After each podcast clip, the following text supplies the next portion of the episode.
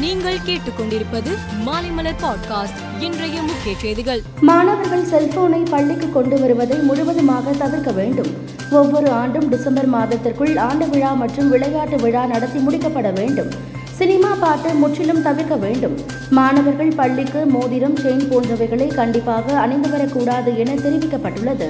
முரசொலியில் வெளியான விமர்சன கட்டுரைக்கு புதுச்சேரி துணைநிலை ஆளுநர் தமிழிசை சவுந்தரராஜன் காட்டமாக பதிலளித்துள்ளார். என் தமிழ் மக்கள் பயன்பெறும் வகையில் எந்த ஒரு கருத்தையும் கூறுவதற்கு எனக்கு முழு உரிமை உண்டு என்று அவர் கூறியுள்ளார்.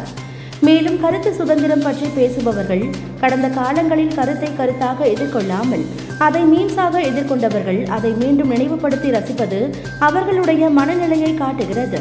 மீம்ஸ்களுக்கு அஞ்சுபவர் நான் அல்ல என்றும் தமிழிசை கூறியுள்ளார். மத்திய அரசின் திட்டங்களை சிறப்பாக செயல்படுத்த வேண்டும் என பாஜக ஆளும் மாநில முதல்வர்களுக்கு பிரதமர் மோடி வலியுறுத்தியுள்ளார். நேஷனல் ஹெரால் வழக்கில் காங்கிரஸ் தலைவர் சோனியா காந்தியிடம் அமலாக்கத்துறை விசாரணை நடத்துவதற்கு காங்கிரஸ் கட்சி கடும் எதிர்ப்பு தெரிவித்து வருகிறது. மீண்டும் நாளை விசாரணைக்கு ஆஜராகுமாறு சோனியா காந்திக்கு அமலாக்கத்துறை சம்மன் அனுப்பியுள்ள நிலையில் இதற்கு எதிர்ப்பு தெரிவித்து நாடு முழுவதும் நாளை சத்தியாகிரக போராட்டத்தை காங்கிரஸ் கட்சி அறிவித்துள்ளது. ஒப்பந்தத்தை மீறி கருங்கடலில் உள்ள உக்ரைனின் ஒடேசா துறைமுகம் மீது ரஷ்ய படைகள் தாக்குதல் நடத்தின. இந்த தாக்குதலில் துறைமுகத்தில் நிறுத்தப்பட்டிருந்த உக்ரைனின் போர்க்கப்பல் அழிக்கப்பட்டதாக ரஷ்யா தெரிவித்தது.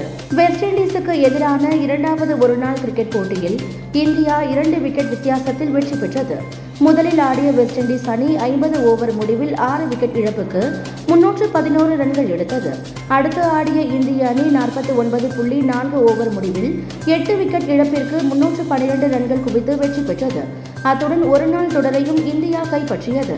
மேலும் செய்திகளுக்கு மாலை மலர் பாட்காஸ்டை பாருங்கள்.